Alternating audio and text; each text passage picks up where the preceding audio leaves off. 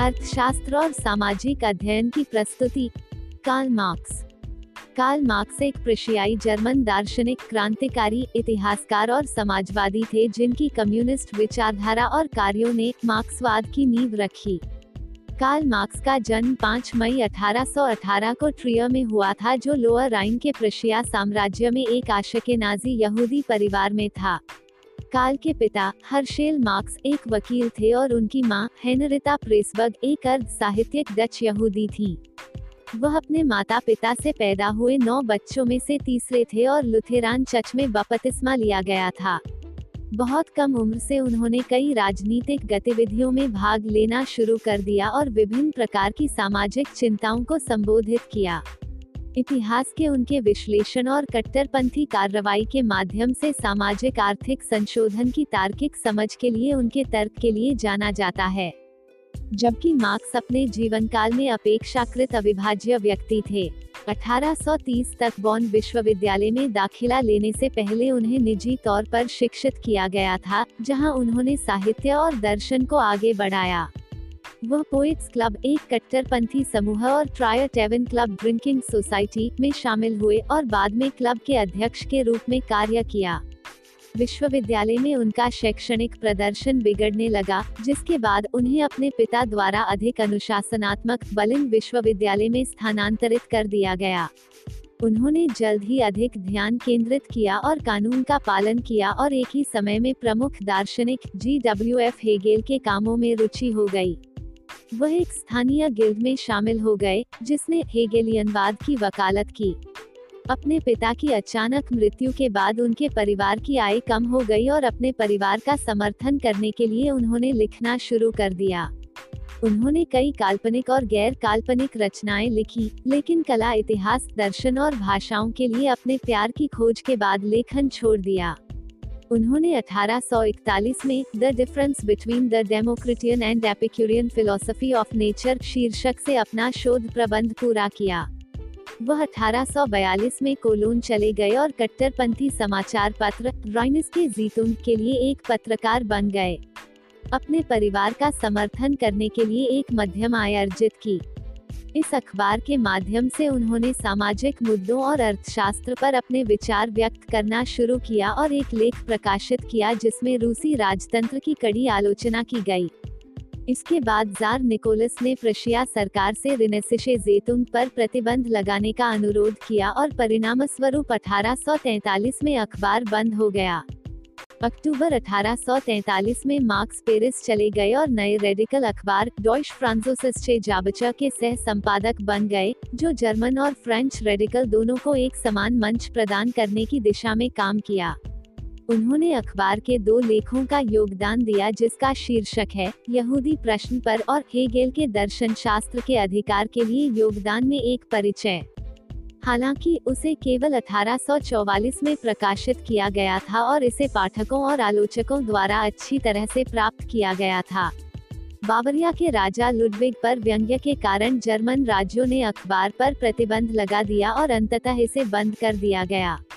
इसके बाद मार्क्स ने एक अन्य समाचार पत्र पेरिस में बोरवार्ड्स के लिए लिखना शुरू किया, जिसके माध्यम से उन्होंने हेगेलियन विचारधाराओं के आधार पर समाजवाद पर अपने विचार प्रस्तुत किए। उसी समय उन्होंने यूरोप के आसपास काम करने वाले अन्य समाजवादी हलकों की आलोचना की। 28 अगस्त 1844 को उन्होंने फ्रेडरिक एंगेल्स के साथ दोस्ती की, जो उनके विश्वास पात्र बन गए और बाद में उन्हें अपने दार्शनिक विचारों को आकार देने में मदद करने लगे। जल्द ही दोनों ने कई साहित्यिक कार्यों में सहयोग करना शुरू कर दिया और खुद को राजनीतिक अर्थव्यवस्था के व्यापक अध्ययन में संलग्न कर लिया। एक ऐसा विषय जो मार्क्स ने अपने जीवन में अपनाया। राजनीतिक अर्थव्यवस्था पर उनके शोध के परिणाम स्वरूप एक प्रमुख प्रकाशन, दास कैपिटल, हुआ, जो उनकी सबसे बड़ी कृतियों में से एक बन गया। मार्क्स का राजनीतिक अर्थव्यवस्था का विचार, जिसे बाद में मार्क्सवाद के रूप में जाना जाता था, हेगेलवाद अंग्रेज़ी अर्थशास्त्र और फ्रांसीसी यूटोपियन समाजवाद का एक आदर्श सम्मलन था। उन्होंने अगस्त 1844 में प्रकाशित द इकोनॉमिक एंड फिलोसॉफिकल पांडुलिपियों में अपने सभी विचारों को संकलित किया। बोरवार्ड्स के बाद, मार्क्स अपने दोस्त एंगेल्स के साथ 1845 में पेरिस से ब्रसल्स चले गए। उन्होंने स्थानीय समाजवादी आंदोलन के चार्टिस्ट के नेताओं का दौरा करते हुए इंग्लैंड के लिए एक संक्षिप्त यात्रा के दौरान इस समय के आसपास जर्मन आइडियोलॉजी पुस्तक लिखी। पुस्तक प्रकाशित होने के बाद, मार्क्स ने अपने विचारों को लागू करने की कामना की और दावा किया कि वास्तव में, वैज्ञानिक भौतिकवादी दर्शन के दृष्टिकोण से एक क्रांतिकारी आंदोलन की आवश्यकता थी। इस अवधि के दौरान उन्होंने द पॉवर्टी ऑफ़ फिलोसफी भी लिखा, जो अठारह में प्रकाशित हुआ था। वह रेड ऑफ़ द जस्ट कहे जाने वाले एंगेल्स के साथ एक कट्टरपंथी संगठन में शामिल हो गए। उन्हें यकीन था कि यह लीग मजदूर वर्ग की क्रांति के लिए अपने विचार रखने का सबसे अच्छा मौका था, लेकिन ऐसा करने में सक्षम होने के लिए उन्हें यह सुनिश्चित करना था कि लीग एक भूमिगत संगठन के रूप में काम करना बंद कर दे और एक के रूप में सामने आए। लीग के सदस्यों को अंततः इस संबंध में मना लिया गया और अठारह तक यह एक आधिकारिक राजनीतिक दल बन गया जिसे द कम्युनिस्ट लीग कहा जाता था। 1848 में प्रकाशित द कम्युनिस्ट मैनिफेस्टो नामक नई कम्युनिस्ट विचारधाराओं को संकलित करते हुए एंगेल्स मार्क्स द्वारा लिखी गई सभी पुस्तकों में से एक ने उनके सबसे महत्वपूर्ण राजनीतिक पैम्फलेट का मार्ग प्रशस्त किया। घोषणा पत्र ने पूंजीवादी समाज के उन्मूलन की जगह लेने की दृष्टि से वकालत की समाजवाद के साथ।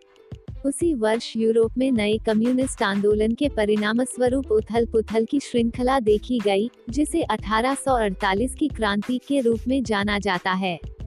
इस समय के दौरान उसे फ्रांस वापस जाने के लिए मजबूर किया गया था। 1848 में फ्रांस लौटने के बाद उन्होंने कम्युनिस्ट लीग के मुख्यालय को पेरिस स्थानांतरित कर दिया और शहर में रहने वाले कई जर्मन समाजवादियों के लिए एक अतिरिक्त जर्मन वकस क्लब की स्थापना की। जर्मनी में अराजकता फैलाने की उम्मीद करते हुए वह कोलोन में स्थानांतरित हो गए, जहाँ उन्होंने कम्युनिस्ट मैनिफेस्टो का एक छोटा संस्करण प्रकाशित किया जिसका शीर्षक था, जर्मनी में कम्युनिस्ट पार्टी की मांग। उन्होंने जल्द ही रहे न्यू रियनिश्चेजाइटुंग नामक एक दैनिक समाचार पत्र का प्रकाशन शुरू किया जिसने सभी विश्व घटनाओं की मार्क्सवादी व्याख्या की पेशकश की। उन्हें जल्द ही पुलिस ने संदेह के घेरे में ले लिया और उनके कट्टरपंथी विचारों के कारण गिरफ़्तार कर लिया गया। तत्कालीन प्रशिया के राजा फ्रेडरिक विलियम चतुर्थ ने क्रांतिकारी विरोधी उपायों का आदेश दिया और परिणाम स्वरूप मार्क्स के अखबार को दबा दिया गया और उन्हें 16 मई अठारह सौ उनचास को देश छोड़ने के लिए कहा गया। वह लंदन चले गए जो उनके लिए घर बन गया। अठारह सौ उनचास के अंत तक कम्युनिस्ट लीग में वैचारिक दरार के कारण पूरे यूरोप में व्यापक विद्रोह हुआ और एंगेल्स और मार्क्स को डर था कि यह पार्टी के लिए कयामत पैदा करेगा। मार्क्स जल्द ही समाजवादी जर्मन वर्कर्स एजुकेशनल सोसाइटी के साथ शामिल हो गए, लेकिन गिल्ड के सदस्यों के साथ पतन के बाद उन्होंने 17 सितंबर 1850 को इस्तीफा दे दिया।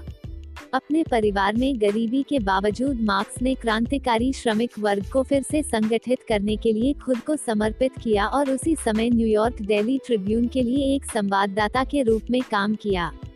उन्होंने जल्द ही आय के स्रोत के लिए नियमित रूप से लेख लिखना शुरू कर दिया। न्यूयॉर्क डेली ट्रिब्यून अंततः मार्क्स के अटलांटिक के पार से उनके विचारों के प्रति सहानुभूति और समर्थन हासिल करने का सबसे बड़ा माध्यम बन गया। अठारह में मार्क्स ने न्यूयॉर्क ट्रिब्यून को छोड़ दिया और लुई नेपोलियन के अठारहवें ब्रुमाया लिखा और अठारह में वह इंटरनेशनल वर्कर्समैन एसोसिएशन में शामिल हो गए। इंटरनेशनल वर्कर्समैन एसोसिएशन के साथ उनके वर्षों के दौरान सबसे महत्वपूर्ण घटनाओं में से एक पेरिस कम्यून था, जब पेरिस के नागरिकों ने सरकार को उखाड़ फेंकने की कोशिश की और शहर को दो महीने के लिए रोक दिया। इस खूनी विद्रोह के जवाब में उन्होंने लोगों के बचाव में फ्रांस में युद्ध लिखा। अपने जीवन के अंतिम दशक में मार्क्स की सेहत बिगड़ने लगी और उनकी रचनात्मक ऊर्जा कम होने लगी।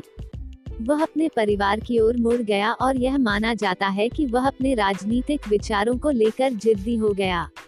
1881 में जार एलेक्सेंडर द्वितीय की हत्या के बाद मार्क्स ने रूसी कट्टर पंथियों के निस्वार्थ साहस की सराहना की, जिन्होंने सरकार को उखाड़ फेंकने का लक्ष्य रखा।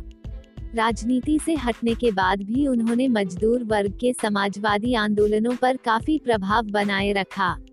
कार्ल मार्क्स की महत्वपूर्ण रचनाओं में से पहली, द कम्युनिस्ट मैनिफेस्टो थी, जिसे 1848 में प्रकाशित किया गया था, जिसे दुनिया के सबसे प्रभावशाली राजनीतिक पांडुलिपियों में से एक के रूप में मान्यता प्राप्त है। पुस्तक फ्रेंच में प्रकाशित हुई थी और इसका अंग्रेज़ी संस्करण भी था। इसे चार भागों में कॉमिक बुक के रूप में भी प्रकाशित किया गया था। दास कैपिटल एक तीन भाग का प्रकाशन था, जिसमें से दो मार्क्स की मौत के बाद फ्रीडरिच एंगेल्स द्वारा संपादित और प्रकाशित किए गए थे। मार्क्स की सबसे बड़ी कृतियों में से एक पुस्तक का रूसी, अंग्रेज़ी, फ्रेंच और जर्मन में अनुवाद किया गया है। एक वर्ष में तीन हज़ार से अधिक प्रतियाँ बेचने वाला रूसी संस्करण। कार्ल मार्क्स ने 19 जून 1843 को क्रेउजनाच के एक प्रोटेस्टेंट चर्च में जेनी से शादी की। दंपति के सात बच्चे थे। अपने अंतिम वर्षों के दौरान मार्क्स एक वैरागी बन गए और पुनः स्वस्थ होने के लिए कई स्वास्थ्य रिजॉर्ट्स का दौरा किया।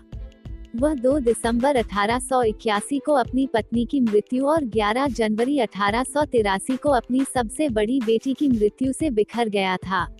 अगले वर्ष फेफड़े के फोड़े के कारण उनका निधन हो गया। मार्क्स के विचारों का दुनिया पर गहरा प्रभाव पड़ा है और उनके कार्यों ने एक नए स्कूल को जन्म दिया, जिसे मार्क्सवाद के रूप में जाना जाता है। आज कई कम्युनिस्ट स्कूल हैं, जो मार्क्सवाद से स्टालिनवाद, ट्रॉट्सकीवाद और माओवाद के रूप में जाने जाते हैं और मार्क्सवाद के अन्य रूप जैसे स्ट्रक्चरल मार्क्सवाद, एनालिटिकल मार्क्सवाद और मार्क्सवादी समाजशास्त्र भी हैं।